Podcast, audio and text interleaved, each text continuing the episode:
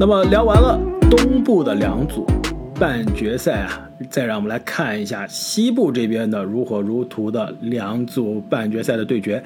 那就既然现在独行侠和太阳啊，第三场还正在打，现在独行侠依然是领先十二分啊，第四节应该还有十分钟左右的时间。我们先来聊另外一组系列赛啊，期待这个我们聊完上一组系列赛的时候，那独行侠这边差不多结果第三场就可以出来了。先来讲一下大家最关注、最关心，也是话题最十足。刚刚阿木说是第一场还是第二场创造这个收视率十一年记录啊？是第一场是吧？第一场，第一场是全美直播，ABC 直播；第二场是 TNT 直播的。那就是金州勇士和孟菲斯灰熊啊。那第一场比赛，克雷关键时刻应该还剩三十秒的这个三分球，可以说是一个绝杀，终终结了比赛。那最后。呃，莫兰特的上篮不进啊，非常遗憾。本来是有机会复制绝杀森林狼的那球是吧？但是可惜啊，勇士的防守。很多人觉得那球是硬上，觉得莫兰特应该传球。但是在我看来，那个球是以莫兰特的水平，他的打法，这个球绝对是完全打出来。这个上十次应该是七次能进的，对吧？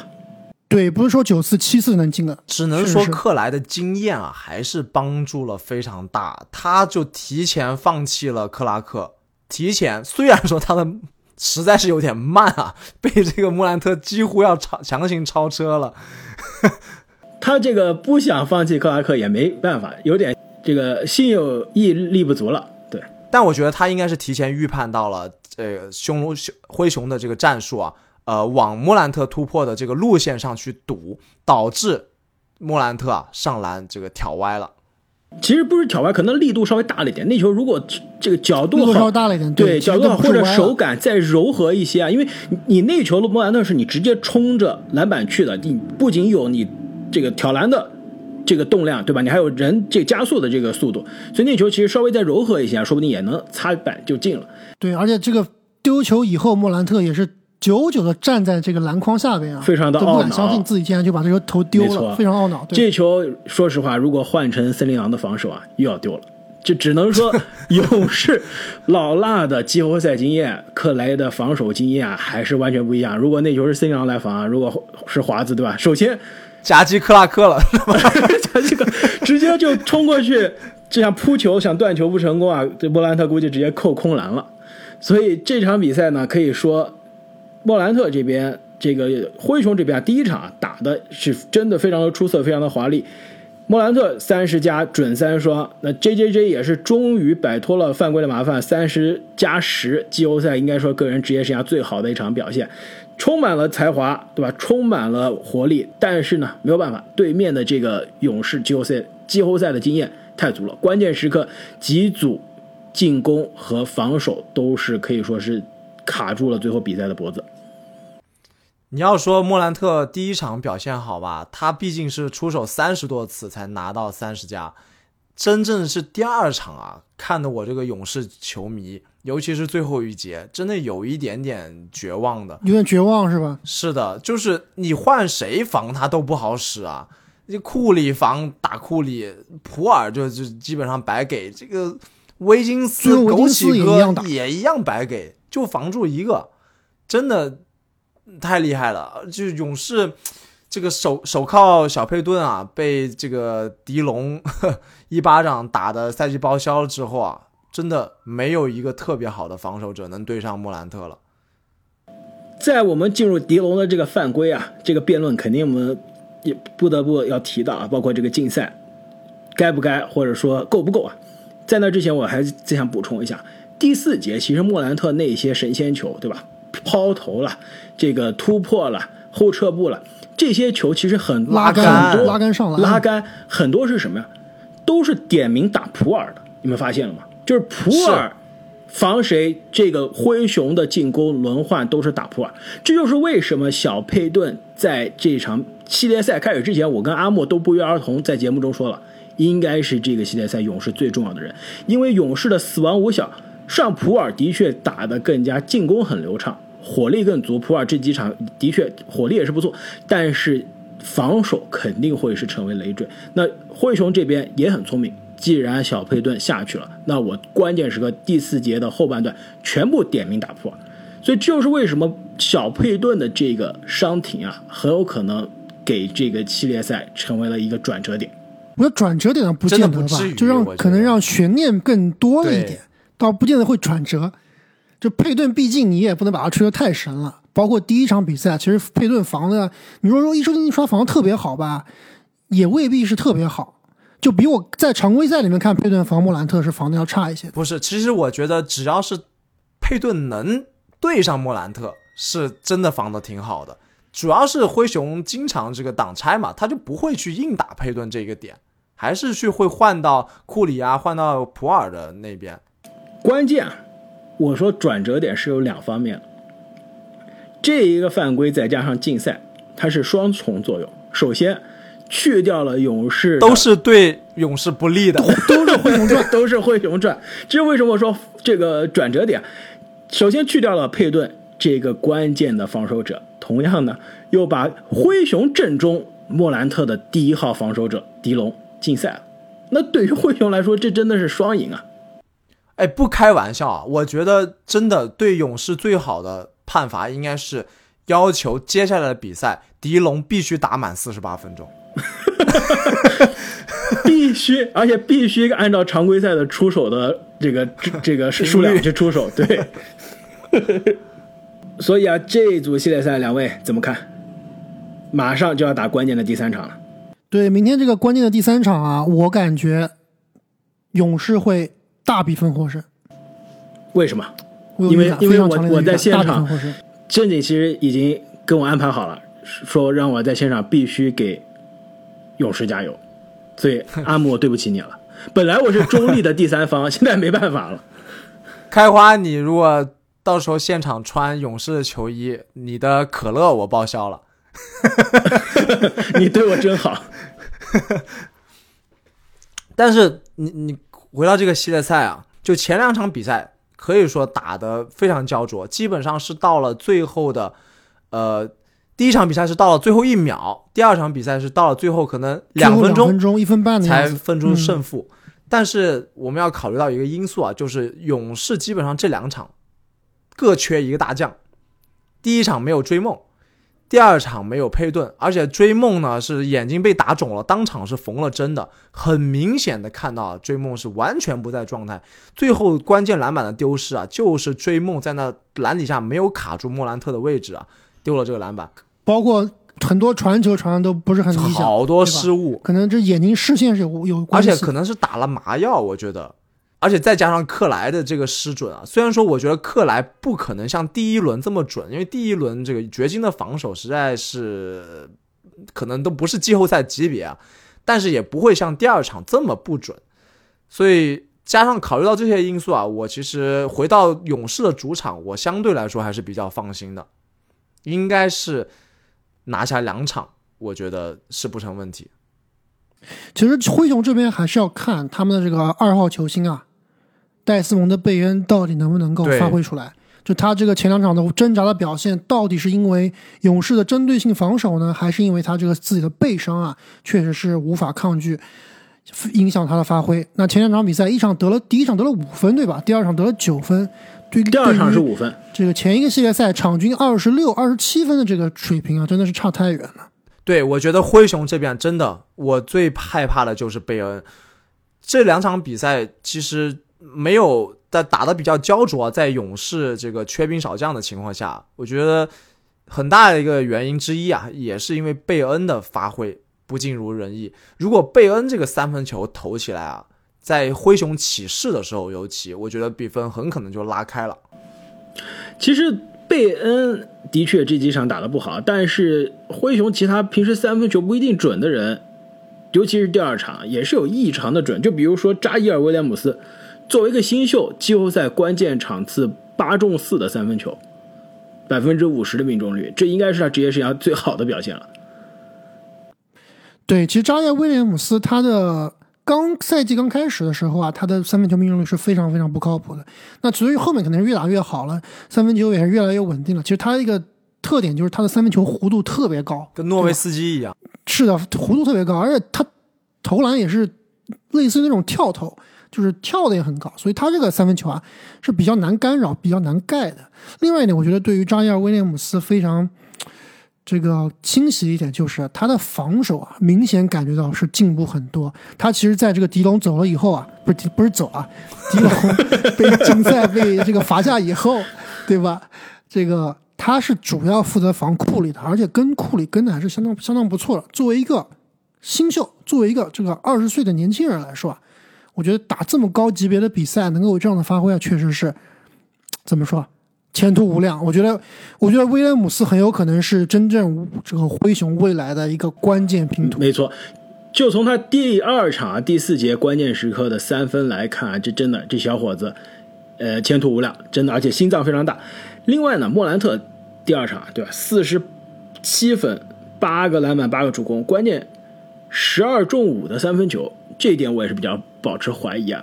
我觉得回到勇士主场很难再让莫兰特开花，我觉得你可以去看一下，查一下过去这个莫兰特打勇士的平均的三分球出手数和命中率啊。就感觉莫兰特打勇士，他就是能空位三分啊！你还记得去年淘汰勇士的这个外卡赛的时候吗？那场比赛就是被莫兰特三分投死。空位三分啊，因为投的是勇士，就是很忌惮他的突破嘛，所以放你投三分，我宁愿被你三分投死了。所以说，看看莫兰特空位三分有多准了。我倒觉得莫兰特在未来几场比赛里面啊，得分不会是低，这个作用还是会非常的明显，还是会。某种程度上来说，会压制一下这个勇士的。其实就跟我说热火不好处理大地一样，勇士这边是真的不好处理穆兰特。但最后啊，其实我觉得我们还是有必要聊一下这个赛后讨论的非常激烈的这个犯规的问题。呃，首先我是觉得这个迪龙首先是没得洗了，对吧？这个是基本上是冲人去的。呃，禁赛一场也肯定没有问题。那那个格林，我觉得也是没得洗的，因为格林和迪龙基本上这两个人都是属于有前科的人，都是属于之前有伤害过其他的球员，所以格林的那个犯规，我觉得也没啥好洗的。但是那天就是我跟阿木啊，其实我们在群里面聊了一下，我就发现了一个问题，就是屁股决定脑袋，你是哪一个队的球迷啊？你很有可能就会觉得。你的队是受害者，因为当天我就跟阿木讨论非常激烈嘛。阿木觉得这个灰熊的犯规都没问题啊，甚至是这个莫兰特很多犯规都没吹呢。那我是觉得你跟莫兰特比起来，用这个库里不就更像受害者了吗？很多的犯规都没有吹。但是你想想，其实在这个篮球比赛里面也很难说去完全做到十分的公平，在自家的球迷看起来。都是自己这边吃亏了，拿着放大镜，我倒觉得我其实我看的还是比较比较中立的。我倒不是说莫兰特的犯规一定是，就他特别是那场比赛第一节啊，莫兰特其实一下连罚了好几球，我觉得有两球也是有待商榷的。但是后面很多球，就莫兰特的这个冲撞啊，都是没有吹的。我的意思其实是说啊，一场比赛其实裁判他的尺度是会随着比赛的进程而调整的。那前面其实多出了那几几个，后面可能就对他有时候会故意找补回来。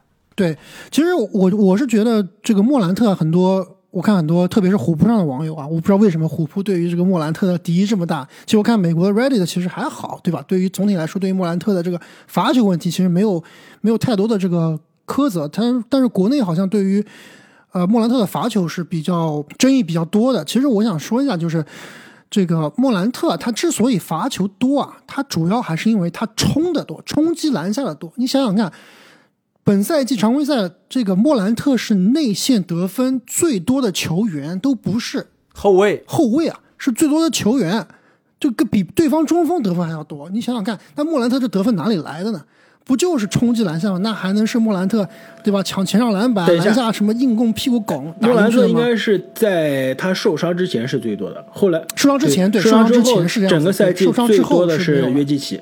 对对对对，如果说莫兰特没有受伤的话，那这个今年大概率莫兰特是篮下进攻是排第一的，这得分是排第一的，所以就不一定是你攻的多，你才能造得到犯规，对吧？所以这一点还是。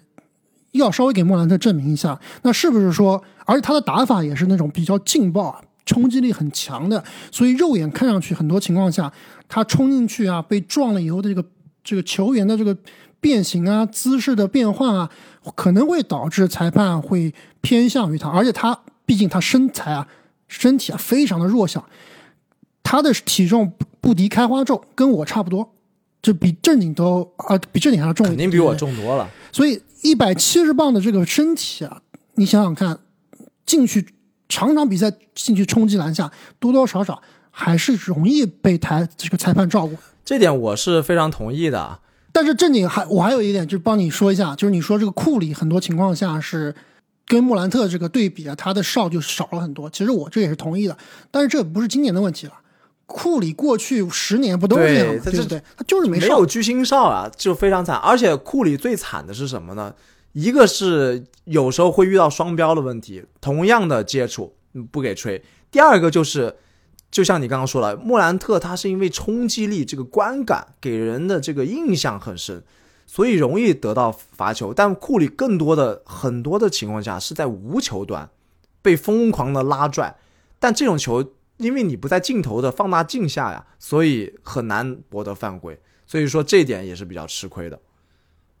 阿莫，你刚刚安排给我的这个家庭作业啊，完成了。我看了一下莫兰特职业生涯打勇士的所有比赛，常规赛一共是打了九场，场均命中一点一个三分球，命中率只有百分之二十五左右，所以他不是专打勇士的。他的确，所以他也还是偶然还是偶然事件，不是说每次打勇士就莫兰特变库里了，真不是。所以，但是过去的三场这个。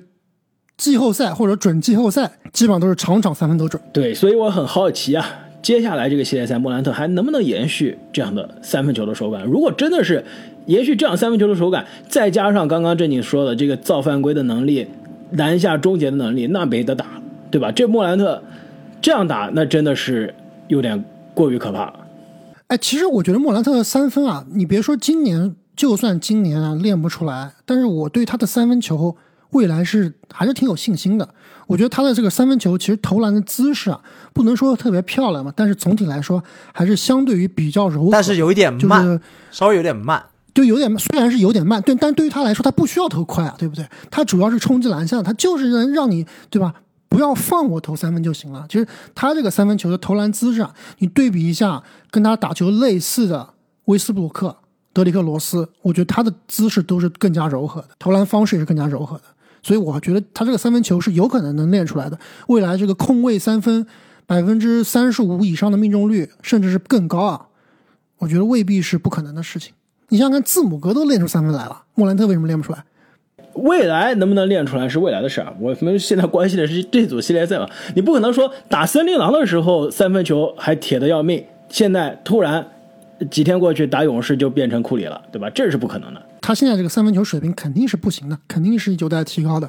啊，另外一点就是你说这个还要再跟莫兰特这个 今天给莫兰特说好多好话，就是还要给莫兰特说一点，就是大家其实对莫兰特要求其实不能太高了，毕竟他只是第三年啊，毕竟他只有二十二岁，二十三岁不到啊，对吧？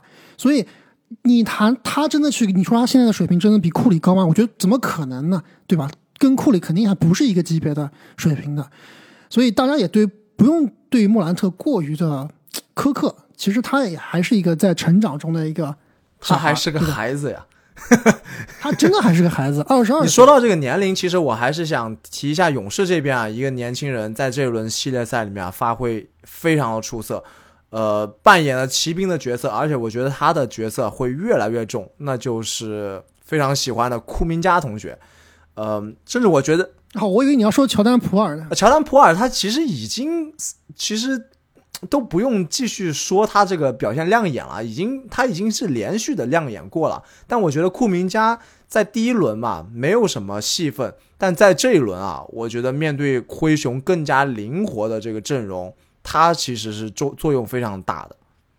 进来打一个小球的四号位，甚至是五号位，身体不吃亏。虽然二十岁，身体不吃亏。而且他是可以从莫兰特防到 J J J 的，基本上每个人都能防。没错，没错。所以这一组让人非常期待的对决啊，进入到第三场应该会让人非常的关注。那我也会在现场啊，就多拍一些视频、照片，特别是啊，勇士的这球迷经历了第二场的这个失败以及非常有争议的判罚、犯规、受伤之后啊，应该主场气氛。主场气氛会非常好，所以我会把我们的视频。对，可惜的就是迪隆布鲁克斯不能上场，不然你能听到山呼海啸般的嘘声。对，第四场对，或者是那四个字是吧？那四个字，对我都准备好了，正经，我要帮你出口气啊！所以我会把现场的这些内容呢，都发在我们的喜马拉雅的观友团、我们的喜米圈当中。所以各位听众朋友，想要关注我们这些独家动态啊，包括我们每一轮。系列赛每一轮的我们的预测以及最后的这个评分的统计表，我们都会发在那里。而且呢，所有的西米团的订阅的用户啊，都可以提前一天听我们所有的节目。那么，再让我们来关注一下西部的另外一场半决赛——达拉斯独行侠和菲尼克斯太阳。那么，现在录音到这个节骨点上，这场比赛的结果应该基本上水落石出了。还有五十五秒，独行侠在主场是九十九比九十一领先，那几乎应该是锁定了第三场的胜利，那把总比分啊扳成了一比二，抢下了非常关键的一局啊。两位对于这个系列赛怎么看？首先，阿莫，你的这个标题我们现在用不了了，赶快想新的标题吧。新的标题就是为何卢卡得分变少，球队能够赢球？哎，是不是？这是一个，问问你。你觉得，其实这个问题，我今天看了很多媒体，在这个美国媒体啊，特别是电视媒体在讨论这个问题啊，就是大家开始质疑卢卡东契奇的打球风格，他这个打球风格是不是跟当年的哈登一样？是不是啊？一个人一场比赛四十几分、十几个篮板、十几个助攻的大号三双啊？但是球队不赢球，这是为什么？但今天这场比赛，你看了一下，卢卡只出手了二十多次，对吧？得了二十多分，但是球队哎赢了太阳十来十来分，得分没有布朗森高。对，毕竟第一人嘛。我回答你啊，阿木，卢卡以他的打球的风格，他可以通过传球，就是不通过强打得分能赢球，他绝对会选择这样。没办法，他季后赛那么多场四十加，对吧？应该是直接剩下六次季后赛四十加，是因为身边没有人可以得分，不得不，你最后了都要输球了，我不得分谁得分呢？对吧？如果像今天这样，布朗森二十八分，然后布洛克十五分，芬尼史密斯十四分，对吧？克雷布这布洛克的，对布洛克四个三分球，芬尼史密斯又四个三分球，呃，克莱布又是百分之五十的命中率，给你两个三分球。如果每个人身边手感都这么好，那卢卡可以啊，可以不用通过得分终结比赛的。而且啊，其实第二场。到了第三节的时候，独行侠是可以有赢的机会的。最后是第四节被太阳一波流带走了。在那之前，其实第二我不同意开花，我觉得完全没有机会上一场。对，我觉得没有任何机会。太阳简直是收放自如。我跟你说，第四节真的是按着独行侠的头打。是的，但是到了第三节的时候，两边让我再重新看一下比分啊。对，第三节打完的时候，其实独行侠比赛你就知道。对，但比赛我看了。比赛我看了那场，我看了全场。独行侠第二节从前两场比赛看都不是一个档次的，哎，但是上半场结束的时候，独行侠是领先的。第二节后半段，而且独行侠是长期保持领先的优势。到了第三节结束，还是个位数的落后。第四节是被一波流带走了。那在那之前，其实独行侠那一场的节奏一样，也是。卢卡，我可以不得分，我的时候我尽量少得分，对吧？我最后三十五分看上去是非常夸张，但说实话命中率很高，而且其实球队其他很多球员也是有非常准的发挥的，就比如说布洛克，同样是八中四的三分球，呃，那场丁威迪发挥其实比这场还好，而且那场博谭斯也是几乎是打了我们的脸，对吧？七中三的三分球，所以那场比赛最后是崩盘了，没有办法被太阳的一波流带走了，独行侠的防守出问题了。进攻上其实两场比赛是类似的节奏，跟第一场卢卡的这个这个单体的硬扛还是不太一样。回答阿木的问题啊，我觉得东契奇其实他在自己攻和盘活队友方面的这个平衡啊，做的相对来说是比较好的。因为独行侠他的体系你也说了嘛，他其实是有点像一心四射，就靠这个三分球的一个球队。我觉得最重要的是，这个让他的火力不断的一个方式啊，是他的第二持球点还是很重要。所以说，这个布朗森啊，或者是丁威迪啊，他们在这个比赛过程中啊，时间首先最好跟东契奇稍微错开，同时他们这个手感啊，必须要扬起来。你看，像上一场。布伦森的手感就很不好，就东契奇啊，他最后只能自己来。所以像这一场，布伦森一旦打开了，有两个以上的持球点，那独行侠的进攻啊就流畅多了。所以有的时候，东契奇得高分也是一种不得已的选择。对，其实与其说东契奇得高分，还不如说他应该把他这个使用率啊稍微降一点，对吧？我觉得他降了个三十到三十三是。挺好的，他总是四十多的这个使用率啊，我总感觉这种打法是很难在季后赛走得更远的。这个怎么说呢？这是阿木你说的这所谓的持球大核吧？对吧？这种持球大核的球员到底能在季后赛走得多远？这的确一直是一个大家讨论的问题。其实你把 NBA 历史上单赛季的这个使用率最高的。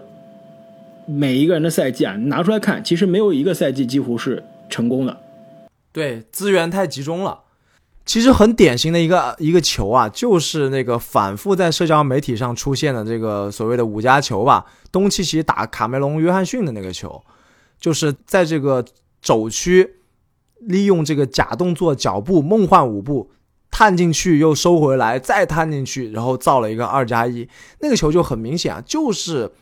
东契奇那个球就有点粘球了。其实，在我看来，虽然说非常精彩啊，技术非常精湛，事实上他的队友就在旁边干看着，看他在那舞动了这个十几二十秒，对吧？最后也只是两分进账。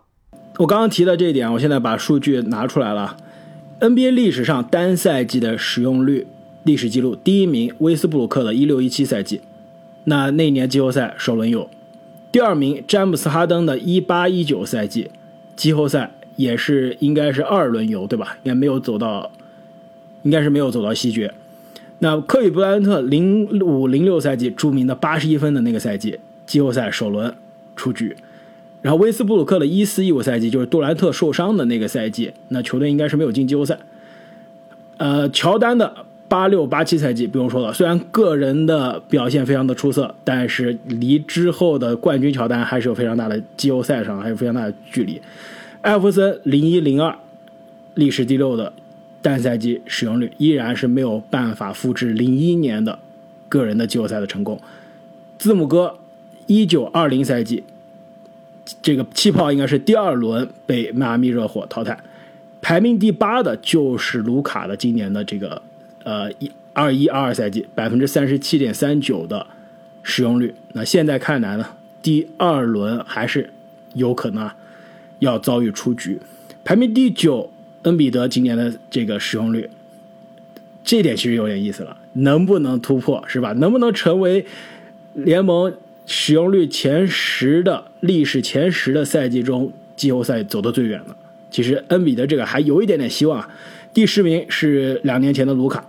季后赛应该是首轮输给了快船，所以你看，历史上使用率最高的这个单体的赛季啊，很多是 MVP 级别的赛季，或者是准 MVP 赛级别的赛季，基本上都是一阵二阵的水平，但是到了季后赛都出问题了。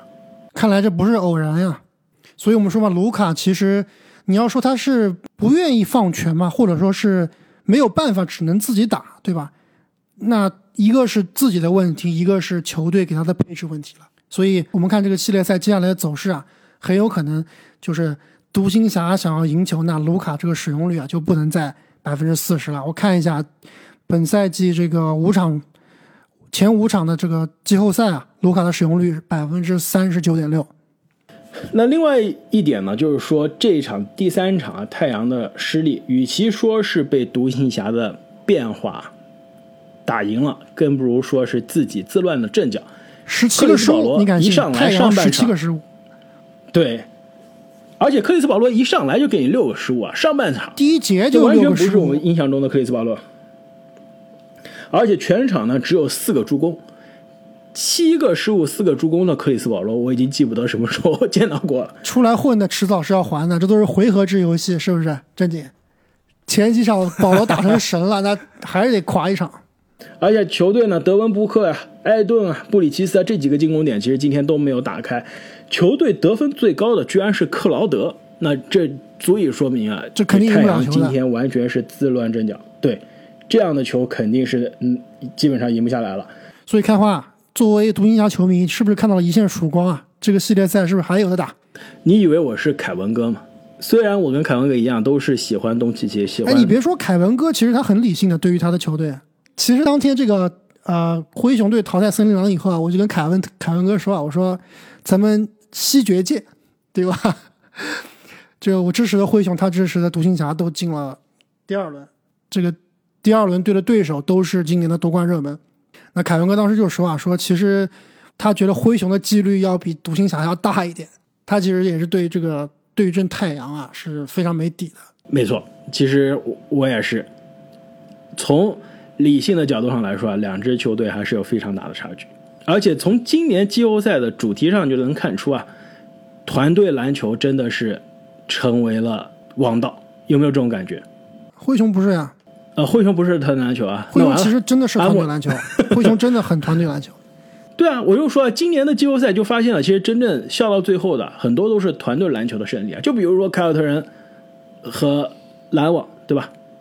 包括热火的成功，包括太阳的成功。其实今年的巨星抱团，这个单核带队的失败的一年，团队篮球崛起的一年。哎，与其说是团队篮球崛起一年，不如说是养成系球队崛起一年，是不是？热火可能不能算养成系啊，但是凯尔特人、太阳、勇士，这不都是养成系的吗？都是自己培养出来的球员，是不是？灰熊也是，对吧？雄鹿也是啊。那么本期节目对于 NBA 今年的东西部半决赛两三场之后的走势，我们就聊到这里。那么最近啊，我们节目也是收到了很多很多听众朋友的好评以及留言，也是再次感谢大家对于我们节目的支持。而且我最近突然间发现我们的节目有一个功能啊，我之前都没注意到，是这个打赏的功能。而且我看有很多好几个我们的听众朋友给了我们打赏，在这里啊也是非常非常的感谢。这正经，你现在才发现这个功能，是不是之前大家打赏的额度不够，是吧？对，可能都没有跳出来，对吧？对，下次如果大家想引起正经的注意，可以多打赏一点，这样正经就发现这个功能了。对，打赏完了之后还要还要留言告诉我们。没错。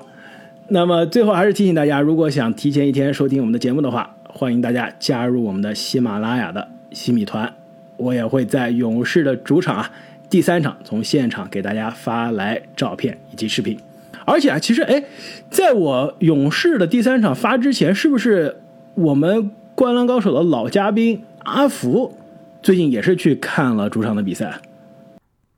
没错，他当时是去看了凯尔特人跟雄鹿的第二场比赛，也是坐在这个天花板上拿着望远镜给我们拍了几张珍贵的、非常有主场气氛的波士顿花园这个主场的照片，我们也已经放在了西米团里面。没错，那想看这些独家内容的朋友，欢迎加入我们的西米团。那么再次感谢各位听众朋友们的支持，我们下期再见。再见。再见。